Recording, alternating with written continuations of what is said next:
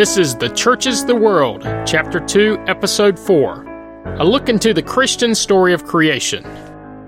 For those of you listening when the episode is originally released, you know it's the week between Christmas and New Year's Eve, 2015. Of course, among many other things, this means that this episode is the last of 2015. Next year will bring a few changes and we'll begin with the continued working through the era and history surrounding the book of Genesis.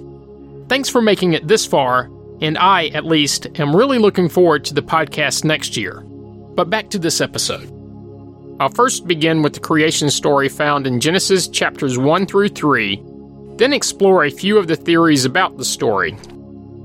Like I mentioned many episodes ago, I'll be relying on the New Revised Standard Version of the Bible. Let's get started. Chapter 1 In the beginning, when God created the heavens and the earth, the earth was a formless void, and darkness covered the face of the deep, while a wind from God swept over the face of the waters. Then God said, Let there be light. And there was light. And God saw that light was good, and God separated the light from the darkness. God called the light day, and the darkness he called night. And there was evening and there was morning, the first day. And God said, Let there be a dome in the midst of the water, and let it separate the waters from the waters. So God made the dome, and separated the waters that were under the dome from the waters that were above the dome. And it was so. And God called the dome sky. And there was evening and there was morning, the second day. And God said, let the waters under the sky be gathered together into one place, and let the dry land appear. And it was so. God called the dry land earth, and the waters that were gathered together he called seas. And God saw that it was good. Then God said, Let the earth put forth vegetation, plants yielding seed, and fruit trees of every kind on earth that bear fruit with the seed in it and it was so. The earth brought forth vegetation, plants yielding seed of every kind, and trees of every kind bearing fruit with seed in it. And God saw that it was good. And there was evening and there was morning, the third day. And God said, Let there be lights in the dome of the sky to separate the day from the night. And let them be for signs and for seasons and for days and years and let them be lights in the dome of the sky to give light upon the earth. And it was so. God made two great lights, the greater light to rule the day, and the lesser light to rule the night, and the stars. God set them into the dome of the sky to give light upon the earth, to rule over the day and over the night, and to separate the light from the darkness. And God saw that it was good. And there was evening and there was morning, the fourth day. And God said, let the waters bring forth swarms of living creatures, and let birds fly above the earth across the dome of the sky. So God created the great sea monsters, and every living creature that moves, of every kind, with which the waters swarm, and every winged bird of every kind. And God saw that it was good. God blessed them, saying, Be fruitful and multiply, and fill the waters and the seas, and let the birds multiply on the earth. And there was evening and there was morning, the fifth day. And God said, Let the earth bring forth living creatures of every kind, cattle and creeping things and wild animals of the earth of every kind. And it was so. God made the wild animals of the earth of every kind, and the cattle of every kind, and everything that creeps upon the ground of every kind. And God saw that it was good. Then God said, Let us make humankind in our image according to our likeness. And let them have dominion over the fish of the sea, and over the birds of the air, and over the cattle, and over all the wild animals of the earth, and over every creeping thing that creeps upon the earth. So God created humankind in his image. In the image of God, he created them. Male and female, he created them. God blessed them, and God said to them, Be fruitful and multiply, and fill the earth and subdue it and have dominion over the fish of the sea, and over the birds of the air, and over every living creature that moves upon the earth. God said, See, I have given you every plant yielding seed that is upon the face of all the earth, and every tree with seed in its fruit. You shall have them for food. And to every beast of the earth, and to every bird of the air, and to everything that creeps on the earth, and everything that has the breath of life, I have given every green plant for food. And it was so. God saw everything that He had made, and indeed it was very good. And there was evening and there was morning, the sixth day. Chapter 2 Thus the heavens and the earth were finished, and all their multitude. And on the seventh day God finished the work He had done, and He rested on the seventh day from all the work that He had done. So God blessed the seventh day and hallowed it because on it God rested from all the work that he had done in creation. These are the generations of the heavens and the earth when they were created. In the day that the Lord God made the earth and the heavens, when no plant of the field was yet in the earth, and no herb of the field had yet sprung up, for the Lord God had not caused it to rain upon the earth, and there was no one to till the ground, but a stream would rise from the earth and water the whole face of the ground. Then the Lord God formed man from the dust of the ground, and breathed into his nostrils the breath of life. And the man became a living being. And the Lord God planted a garden in Eden, in the east. And there he put the man whom he had formed. Out of the ground the Lord God made to grow every tree that is pleasant to the sight, and good for food, the tree of life also in the midst of the garden, and the tree of knowledge of good and evil. A river flows out of Eden to water the garden, and from there it divides and becomes four branches. The name of the first is Pishon. It is the one that flows around the whole land of Havilah, where there is gold. And the gold of that land is good. Bdellium and onyx stone are there. The name of the second river is Gihon. It is the one that flows around the whole land of Cush. The name of the third river is Tigris, which flows east of Assyria, and the fourth river is the Euphrates. The Lord God took the man and put him in the Garden of Eden to till it and keep it. And the Lord God commanded the man, You may freely eat of every tree of the garden, but of the tree of the knowledge of good and evil you shall not eat. For in the day that you eat of it, you shall die. Then the Lord God said, It is not good that the man should be alone and I will make him a helper as his partner. So out of the ground the Lord God formed every animal of the field and every bird of the air, and brought them to the man to see what he would call them. And whatever the man called every living creature, that was its name. The man gave names to all cattle, and to the birds of the air, and to every animal of the field. But for the man there was not found a helper as his partner. So the Lord God caused a deep sleep to fall upon the man, and he slept. Then he took one of his ribs and closed up its place with flesh. And the rib that the Lord God had taken from the man he made into a woman, and brought her to the man. Then the man said, This at last is bone of my bones and flesh of my flesh. This one shall be called woman, for out of man this one was taken. Therefore a man leaves his father and his mother and clings to his wife, and they shall become one flesh. And the man and his wife were both naked and were not ashamed. Chapter 3 Now the serpent was more crafty than any other wild animal that the Lord God had made. He said to the woman, Did God say, You shall not eat from any tree in the garden? The woman said to the serpent, We may eat of the fruit of the trees in the garden. But God said, You shall not eat of the fruit of the tree that is in the middle of the garden, nor shall you touch it, or you shall die. But the serpent said to the woman, You will not die, for God knows that when you eat of it, your eyes will be open, and you will be like God, knowing good and evil. So when the woman saw that the tree was good for food, and that it was a delight to the eyes, and that the tree was to be desired to make one wise, she took of its fruit and ate. And she also gave some to her husband, who was with her, and he ate. Then the eyes of both were open, and they knew that they were naked and they sewed fig leaves together and made loincloths for themselves. They heard the sound of the Lord God walking in the garden at the time of the evening breeze. And the man and his wife hid themselves from the presence of the Lord God among the trees of the garden. But the Lord God called to the man and said to him, Where are you? He said, I heard the sound of you in the garden, and I was afraid, because I was naked, and I hid myself. He said, Who told you that you were naked? Have you eaten from the tree which I commanded you not to eat? Then the man said, The woman whom you gave to be with me, she gave me the fruit from the tree, and I ate. Then the Lord God said to the woman, What is this that you have done? The woman said, The serpent tricked me, and I ate.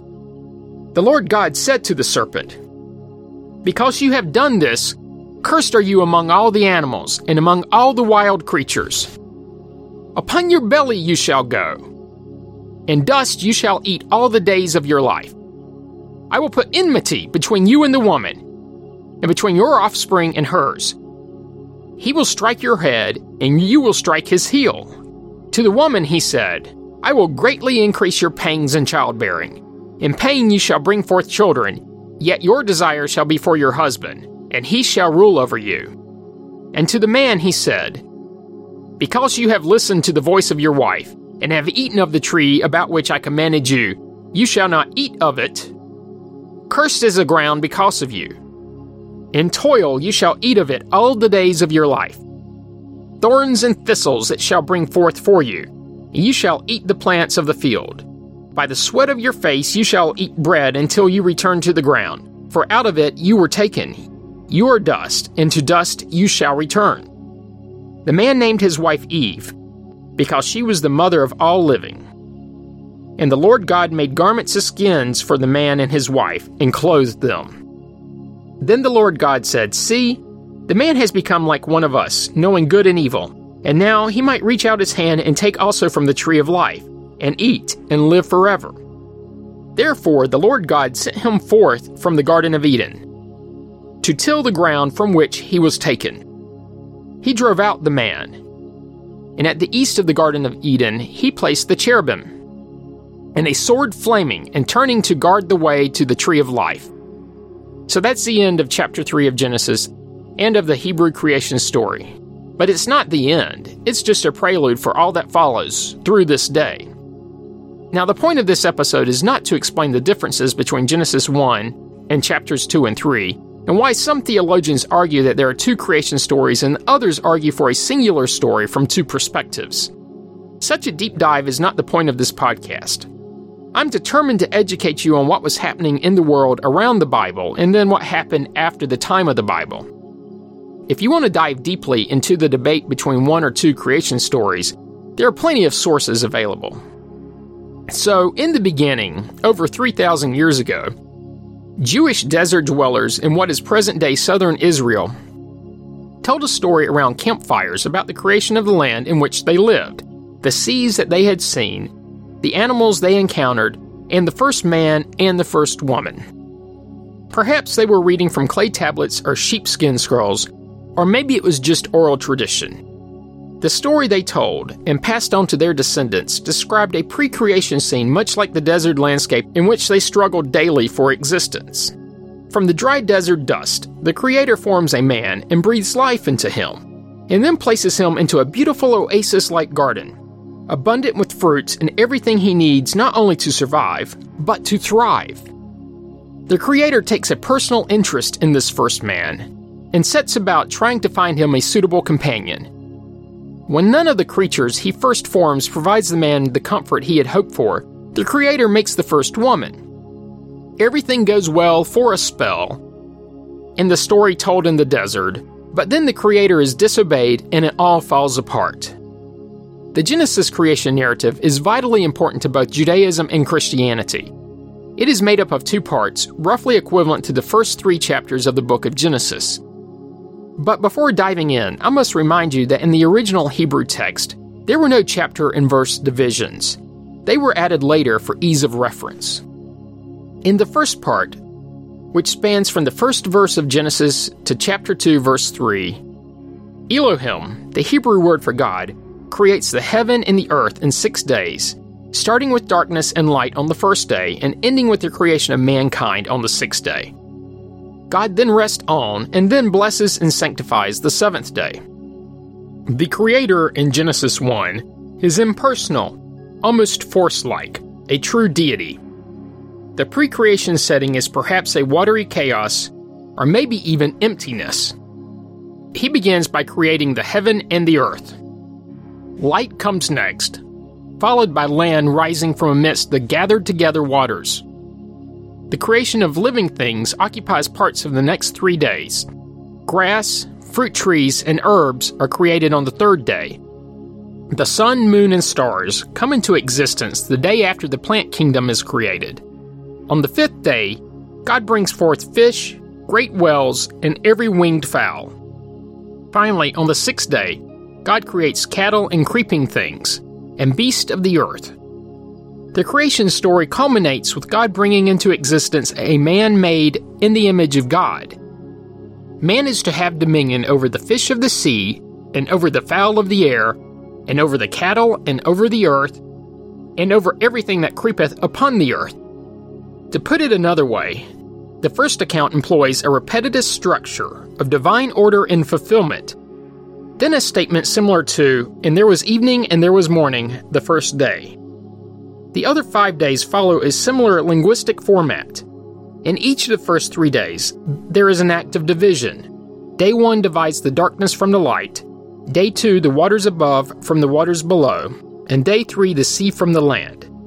In each of the next three days, these divisions are populated. Day 4 populates the darkness and the light with sun, moon, and stars. Day 5 populates seas and skies with fish and fowl. And finally, land based creatures and mankind populate the land. The accounts in chapters 1 and 2 are joined together by a literary bridge at Genesis chapter 2, verse 4. These are the generations of the heavens and of the earth when they were created. This echoes the first line of Genesis 1 in the beginning, God created the heavens and the earth. And is reversed in the next phrase, Genesis chapter 2, verse 4, the second part. In the day that the Lord God made the earth and the heavens. In the second part of Genesis chapter 2, verse 4 to verse 24, God is now referred to by the personal name Yahweh and creates the first man from dust and breathes life into him. God then places him in the Garden of Eden and creates the first woman from his side as a companion. Unlike the first chapter, the deity in the second chapter is a personal god with human like emotions. The story opens upon a barren landscape on which no shrub of the field had yet to appear, and God had not yet caused it to rain upon the earth. Creation begins in the form of a mist from the earth that waters the parched plain. God then forms from the dust of the earth the first man, Adam, and breathes into his nostrils the breath of life. Finding a suitable home for Adam is God's next concern. Unlike in the first chapter, God takes a paternalistic interest in the first human, his very special creation. He plants an oasis like garden in Eden, proclaiming, It is not good for the man to be alone, and I will make a helper suitable for him. God forms all the beasts of the field and all the birds of the air. When none of the beasts proves to be much comfort to Adam, God takes one of the first man's ribs and makes the first woman, Eve. Adam and Eve anger God by eating a forbidden fruit. Also, from this first union of man and woman, the writer explained, have come all of us. Genesis 1 and 2 provide accounts of what God did during creation. But these two chapters don't seem to agree. Are there two different accounts of creation under discussion in Genesis 1 and 2? It is argued that Genesis 1 represents animals as existing before man, Yet Genesis 2 has Adam created before the animals are formed. But the text of Genesis chapter 2 verse 19 merely suggests that the animals are formed before being brought to man. It says nothing about the relative origins of man and beast in terms of chronology. Some scholars have argued that the reverse creation chronology, as seen in the two chapters, is supposed to demonstrate conflicting creation accounts. The first account starts out with the creation of heaven and earth. The second narrative begins with the making of earth and heaven. But many other scholars point out that the focus of each narrative is different. In the first chapter, heavenly activity is in focus, specifically being made in the image and likeness of God. Look no further than the literary bridge in Genesis chapter 2 verse 4. These are the generations of the heavens and the earth when they were created, in the day that Jehovah God made earth and heaven. In this one verse there is contained the heaven earth and earth heaven motif. In the second chapter, man is the center of interest, preparing the way for the account of the fall. Chapter 2 also gives certain added details about man's original condition, which would have been out of place in the grand declarative tempo of Chapter 1. Overall, there is a noticeable difference in style within the two accounts, but the record is consistent with the plan to narrow down the story to man. Diving a little deeper, the two stories are complementary rather than overlapping, with the first concerned with the overall creation, while the second focuses on man as cultivator of this world. Of course, there are significant parallels between the two stories, but there are also significant differences. The second chapter uses a simple flowing narrative style that proceeds from God's forming the first man through the Garden of Eden to the creation of the first woman and the institution of marriage. In contrast to the regimented seven day scheme of Genesis 1, the omnipotent God of Genesis 1, creating a humanity that shows no faults, while Genesis 2 shows that the humanity he creates has faults and are punished for acts which would lead to their becoming omnipotent. One more thing. No matter which hypothesis of the writing of Genesis you subscribe to, it would seem odd that the two chapters would make it through centuries of editing and no one would delete one of the chapters, unless, of course, that's the way it was supposed to have been written. And since this is the biblical story of the creation of everything, I'll take just a minute and touch on creationism. Specifically, creationism is the belief that the universe and life originate from specific acts of divine creation. In Western culture, this act of creation is usually that which is described by the Genesis creation narrative, though Augustine of Hippo in the 4th century AD, and who I'll cover in depth at some point in the future, gave a metaphorical interpretation of the Genesis creation. Many creationists take a biblical literalism approach to the Genesis creation narrative and reject the scientific theory of evolution. As evolutionary thought developed beginning in the 18th century, various views aimed at reconciling the Abrahamic religions and Genesis with biology and other sciences developed in Western culture. Those holding that species have been created separately were generally called advocates of creation. Many evolutionists, including Darwin, successfully attempted to describe them with what they considered to be an insulting word creationist. As the creation evolution controversy developed over time, the term anti evolutionist also became common. Beginning in the early 20th century, the term and concept of intelligent design came into being. Like Augustine of Hippo and many other people and concepts I've mentioned in the past, this too will be covered in depth at some point in the future. But back to Genesis. Does it really matter if there is one creation story from two different perspectives or two stories from two writers? To me, it really doesn't make a difference. No man witnessed the events before he was formed from the dust, so no one would be capable of completely and accurately recalling what happened. But no matter which camp you subscribe to, one thing is for certain, and that is that something did happen. And there is no doubt that it was caused by something greater than the forces of you, me, and all of us that have ever been, combined. In direct contrast with many of the creation myths I covered last week, the Hebrew version has a certain simplicity and confidence stemming from a resilient monotheism. The Old Testament begins with a brilliant and confident statement In the beginning, God created the heaven and the earth. And yes, that is from the King James. And why? Well, because it's more memorable. In this interpretation, there is only one blemish. God's world sounds perfect, and surely must be so. But we who live in our present world know that the world is far from perfect. There are such things as disease, natural disasters, violence, despotism, and death. Why is this, given the perfect world that was created? The creation story provides a complete answer in the second chapter of Genesis. Everything was indeed perfect in the Garden of Eden, and would have remained so if Eve and Adam had not eaten the fruit of a tree which God had forbidden them to touch. After this act of disobedience, Adam and Eve are cast into the real world, with all the death, disappointment, and destruction that is inherent in that realm. So that's the episode for this week. Join me next week when I'll dive into the geography of Mesopotamia, the region where this is all believed to have taken place. I'll begin with the four rivers mentioned in the creation story the Pishon, the Gihon, the Tigris, and the Euphrates. As always, you can find information about the podcast on the internet at thechurchistheworld.com. Comments and questions can be sent to comments at thechurchistheworld.com. You can also find the Facebook page by searching the phrase, The Church is the World, as four separate words. Thanks for listening, and have a great week, and a Happy New Year.